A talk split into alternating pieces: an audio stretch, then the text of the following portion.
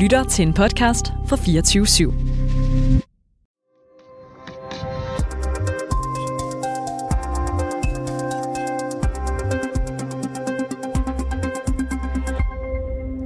En gruppe sygeplejersker står og fryser i vinterkulden foran St. Mary's Hospital i bydelen Westminster i London. I hænderne holder de skilte med budskaber som It's time to pay og Safe staffing saves lives. Som du måske kan fornemme, så er de her sygeplejersker ikke på arbejde. De strækker nemlig, fordi de vil have en højere løn, især nu, hvor priserne stiger. Og mandag kunne man så se en opstilling, der mindede om denne flere steder i Storbritannien, hvor op imod 100.000 sygeplejersker strækker. Det er den mest omfattende strejke blandt sygeplejerskerne i mere end 100 år. Du lytter til konfliktzonen, hvor vi i dag går tæt på den bølge af strejker, der lige nu rammer Storbritannien. For som du også vil kunne høre i dagens program, så har flere faggrupper gjort som sygeplejerskerne og vist sin utilfredshed ved at strejke og protestere. Vi dykker ned i konsekvenserne af strejkerne og spørger, hvad den britiske regering med premierminister Rishi Sunak i spidsen har tænkt sig at gøre. Mit navn er David Træs. Velkommen til Konfliktzonen.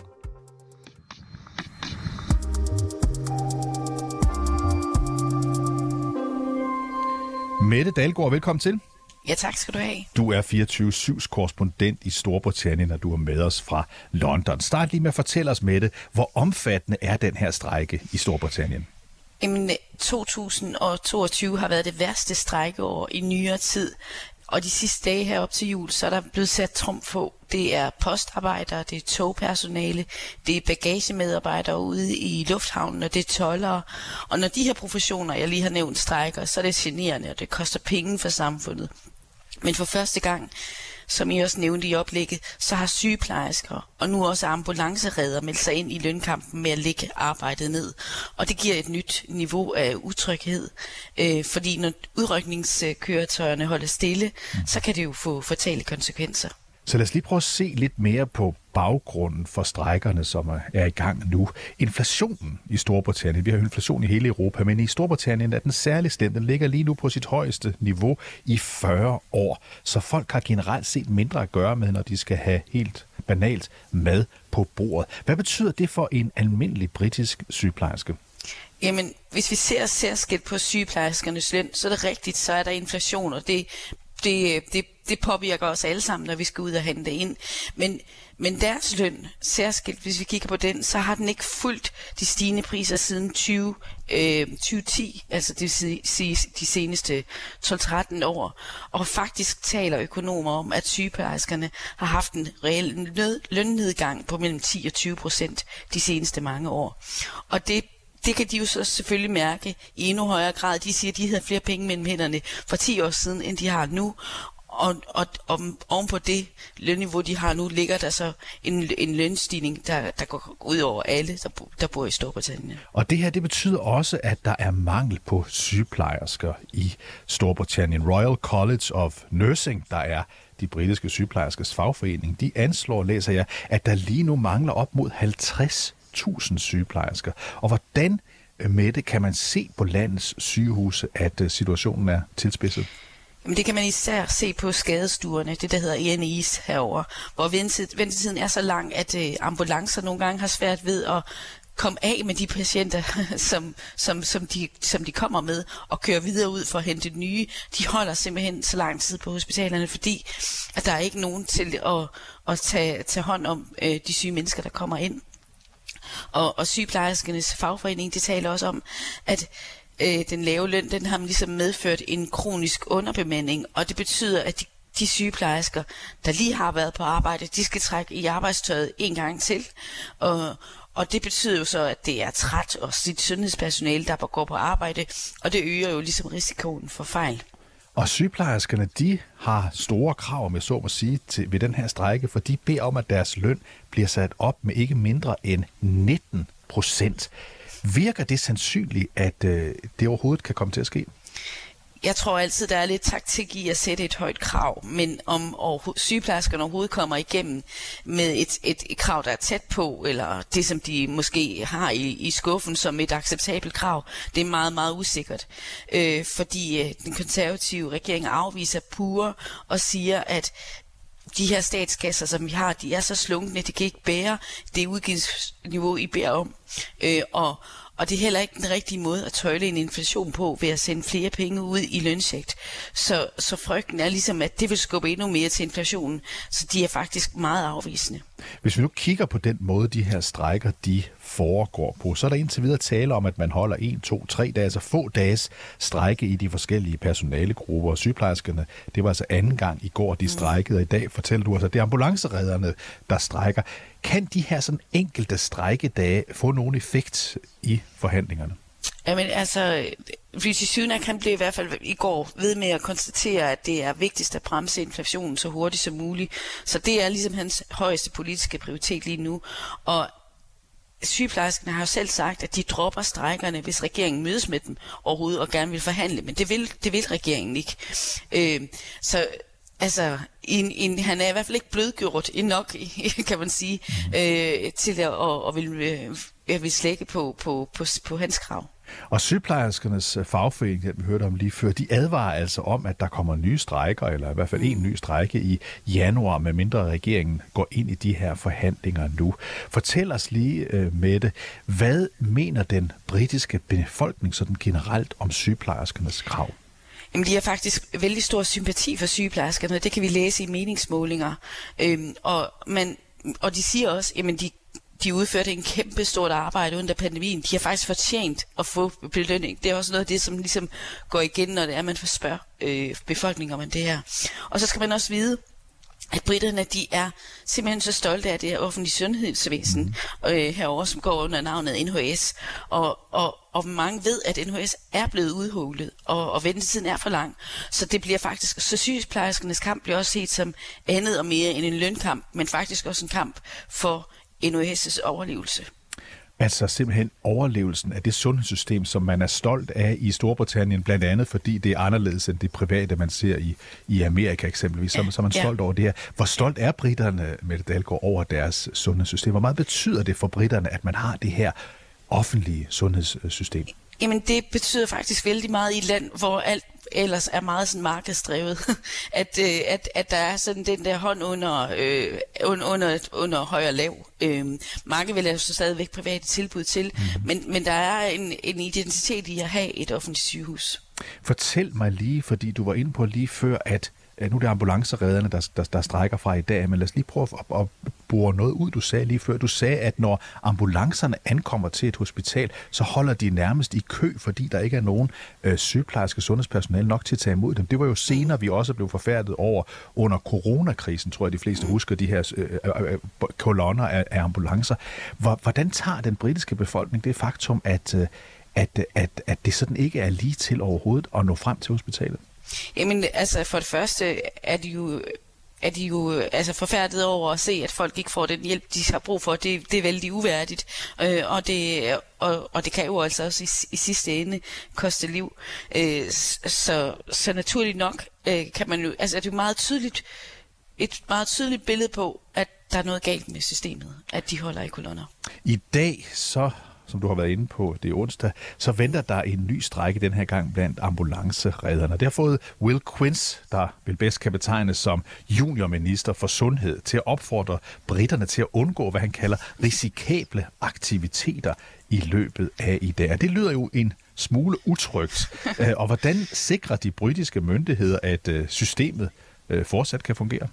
Ja, jeg tror mange synes, at man sådan generelt set skal undgå risikable aktiviteter, ikke bare i dag. Men, øh, men, men det, som man øh, gør i dag, det er, at, øh, at der for eksempel i London, hvor jeg bor, øh, der vil der være 200 ambulancer i drift mod de 400, der normalt øh, kører rundt øh, i byen. Og de her vil så være blive, blive ført af en ansat fra forsvaret. Mm. Og så vil der være en sundhedsfaglig person med, som i nogle tilfælde, men ikke i alle tilfælde, vil være en paramediciner, altså en læge.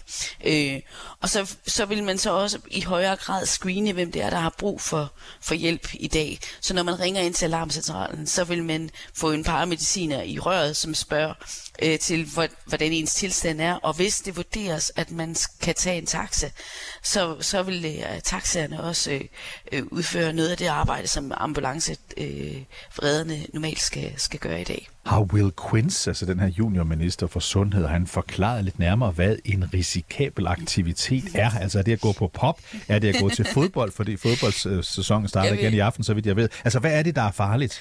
Det, det har han øh, sjovt nok ikke konkretiseret. Jeg, altså jeg vil sige, at øh, måske, øh, måske skal man undgå øh, at klatre i træer. Okay. jeg ved det ikke. Godt. Det er godt at høre. Du passer også på dig selv, med ja. Dalgaard i London. Tak fordi du var med os. Ja, selv tak. Altså 24-7's korrespondent i Storbritannien med base i London.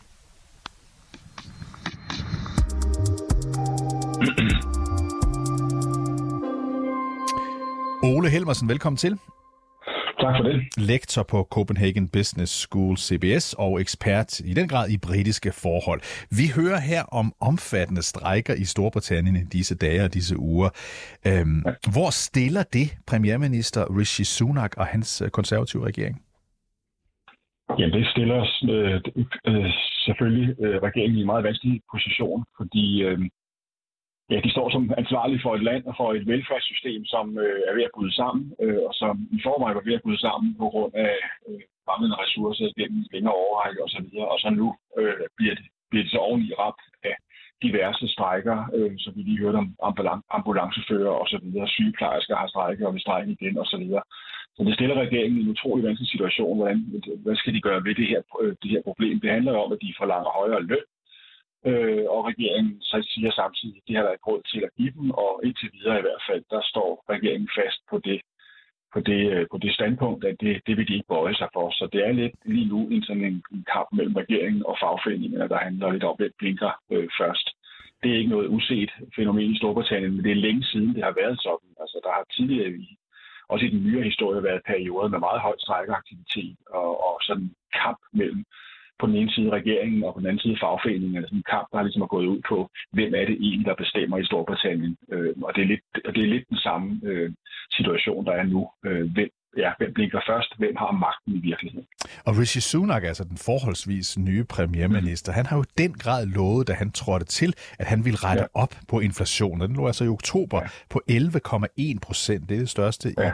I 41 år. Den her inflation, det gør også, at regeringen, som du var inde på lige før, ikke siger, at de vil kunne gå med til de krav, der bliver stillet. Mm. Men omvendt så lader det også til, at der er folkelig opbakning. Hvad tror du, at Rishi Sunak han vil gøre for, eller rettere sagt, hvad kan han gøre for at rette op på den her situation?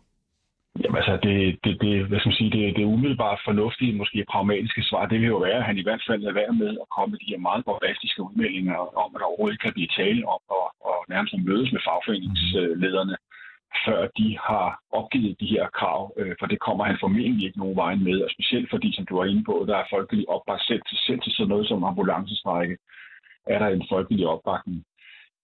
Det er også vigtigt at, at tilføje, at øh, Rishi Sunak, han sidder nu som øh, konservativ, jeg ved ikke hvilken nummer, snart konservativ premierminister igennem de sidste 12 år, hvor de konservative har haft magten, og hvor partiet har været øh, så optaget af at øh, øh, skændes internt om Brexit og forsøge at få Brexit til at, at fungere, at de ikke har haft meget energi og politisk kapital til at tage sig af de mange andre problemer, som den britiske økonomi lider under. Og, og det har bare akkumuleret og akkumuleret igennem de her, øh, igennem de her mange år. Øh, den britiske realløn øh, er stadigvæk lavere nu, end den var før finanskrisen, og nu snakker vi altså 2008. Øh, den, den britiske realløn øh, for almindelige arbejdere, eller øh, ansatte, forudses ikke at stige før efter 2025, og det er så samtidig med, at der er den her inflation. Så det vil sige, at almindelige menneskers løn øh, bliver voldsomt udhulet, og det er selvfølgelig også det, der er baggrunden for, at øh, de øh, agerer, som de gør. Øhm, og, så, og, og, det vi ja. ser, det er, at, at nu taler du om en faldende realløn for alle britiske mm. arbejdere. Vi ser så, som mm. jeg forstår det, i særlig grad blandt det, vi vil kalde offentlige ansatte i, øh, ja. i, i Storbritannien, ja. er den særlig slem. For vi ser jo også, ja. at det er ikke kun sygeplejerskerne, det er ikke kun ambulanceredderne, der strækker. Nej. Det er også togpersonale, som har strækket, ja. Ja. og nu vil gøre det igen i, i julen. Ja. Lufthavnsansatte, ja. posthusansatte, ja. hvad ved jeg. Har Rishi Sunak og derved Storbritannien øh, Ole Helmersen, har de overhovedet råd til, at den her strække, den fortsætter i en forvejen øh, anspændt økonomisk situation? Nej, det har de sådan set ikke, men de har heller ikke råd til, at de har, altså de har, ja, på den ene side siger, at de har ikke råd til at imødekomme, eller heller ikke billigst imødekomme øh, de her krav. På den anden side har de heller ikke råd til, at det her fortsætter, fordi det er jo ikke, det er jo ikke holdbart, at øh, sådan noget som ambulancefører eller sygeplejersker strækker øh, hen over en, i en vinter, som, hvor folk i, for, i forvejen er presset. Så et eller andet sted er de jo nødt til at sætte sig ned, tænker jeg, med de her øh, fagforeninger og prøve at finde frem til nogle løsninger. Øh, og ikke andet nogle løsninger, der peger, der, der også for fagforeningerne peger fremad mod nogle løsninger. Måske ikke løsninger her og nu, men tage en voksen snak om de her problemer, i stedet for at stille sig op i et hjørne og sige, det er der ikke råd til, I er nødt til at blive ved med at arbejde øh, for den dårlige løn, I får, øh, og samtidig øh, er I nødt til at acceptere, at jeres reelle løn bliver udhulet. Det er jo det, der ikke, det er jo det, der ikke er holdbart, og det er jo det, de her fagforeninger reagerer på nu. Så det kan godt gå hen og blive en, en lang og kold og, og problematisk vinter øh, i Storbritannien. Ja, det du, kalder, det du kalder, at de voksne skal sætte øh, sig ned og snakke, øh, og tage det, du mm. kalder en voksensnak, det er jo de forhandlinger, som fagforeningerne lægger op til, du taler om her. Lad os lige prøve ja. at høre et klip ja. med uh, Pat Cullen, der er direktør for sygeplejerskernes uh, fagforening. There's no quick fix to this. I get that. But at the end of the day, we need to sit down and we need to have discussions. We need to have negotiations and we need to have talks der var du også ind på før, Ole Helmersen, at forhandlinger mellem fagforeninger og så de britiske konservative, det er jo ikke noget, der historisk set er gået særlig godt, men kan Rishi Sunak undgå at skulle lytte på fagforeningerne?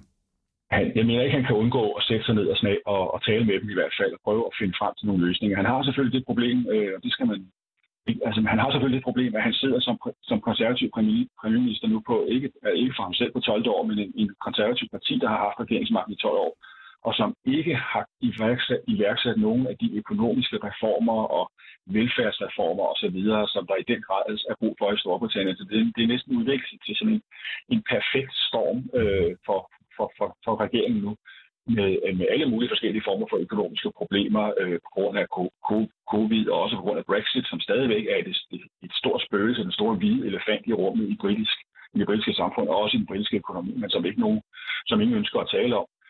Øhm, og, og, så, så han er nødt til at, ligesom at, ja, at, at, sætte, sætte sig ned og tale med dem og gøre det klart for dem og få dem til at forstå, det tror jeg også godt, de ville kunne forstå, mm. at øh, det her det er ikke noget, der kan løses som et, et, et quick fix, som du også siger. Det er noget, der kræver langsigtede løsninger, men hvis han så bare satte sig ned, eller regeringen ville erkende, at, øh, at øh, de er nødt til at tage det, det snak med blandt andet fagforeningen om at finde de langsigtede løsninger og få startet de reformer, der skal til, så kunne det jo godt være, at de kunne blive enige om noget, der også kunne virke på det korte sigt her øh, i forhold til det der øh, voldsomme øh, hvad skal sige, voldsom krise, de er på vej ind i. Øh, du, du, var, du var selv inde på lige før, Ole Helmersen, at det konservative parti og fagforeninger, de sådan historisk set har kørt en hård kamp om, hvem der mm. egentlig bestemmer i det britiske samfund. Og alle ja. øh, øh konservative premierminister, alle konservative politikere, alle konservative øh, ideologer, de ser jo altid tilbage på den store konflikt, den der var mm. i 1980'erne, da Margaret Thatcher ja.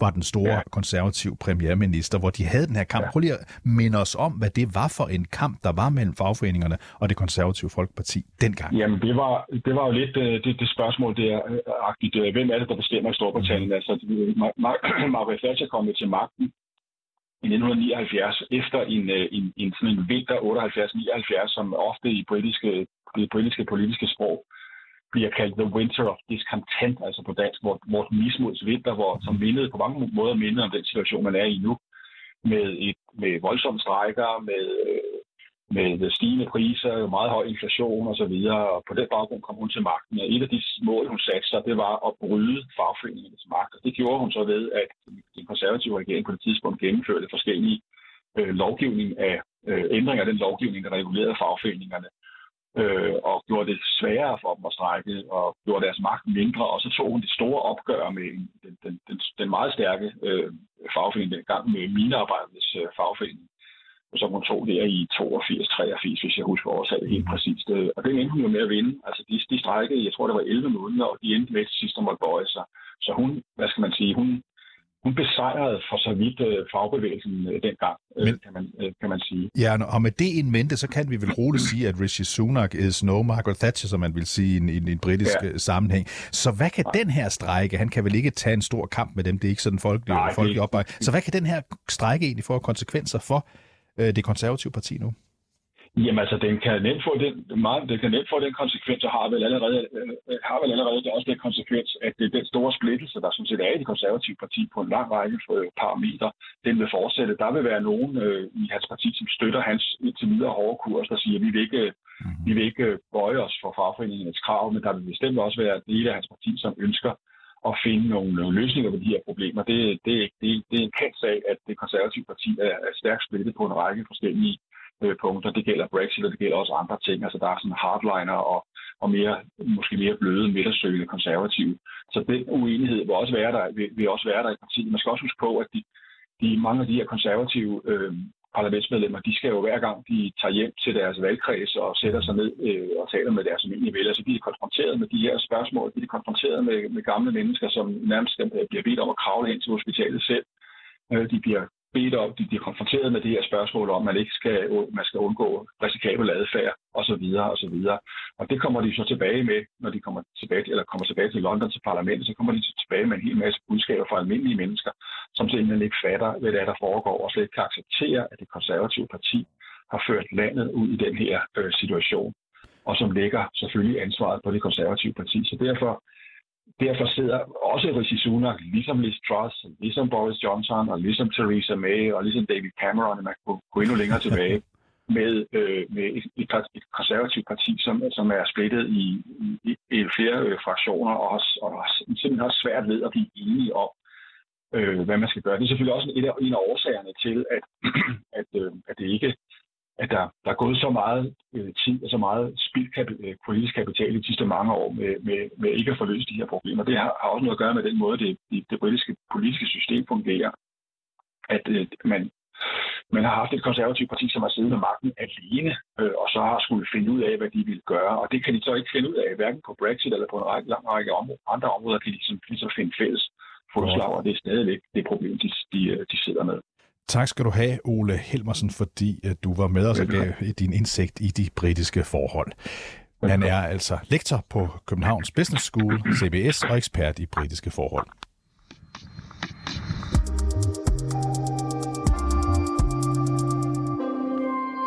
Du har lyttet til dagens afsnit af Konfliktzonen 24-7's udenrigsmagasin. Mit navn er David Træs. Holdet bag dagens program er Sofie Ørts og Silas Moody. Du kan lytte til programmet direkte. Det kan du mandag til torsdag fra kl. 8 til 8.30, men du kan selvfølgelig også høre programmet som podcast. thank you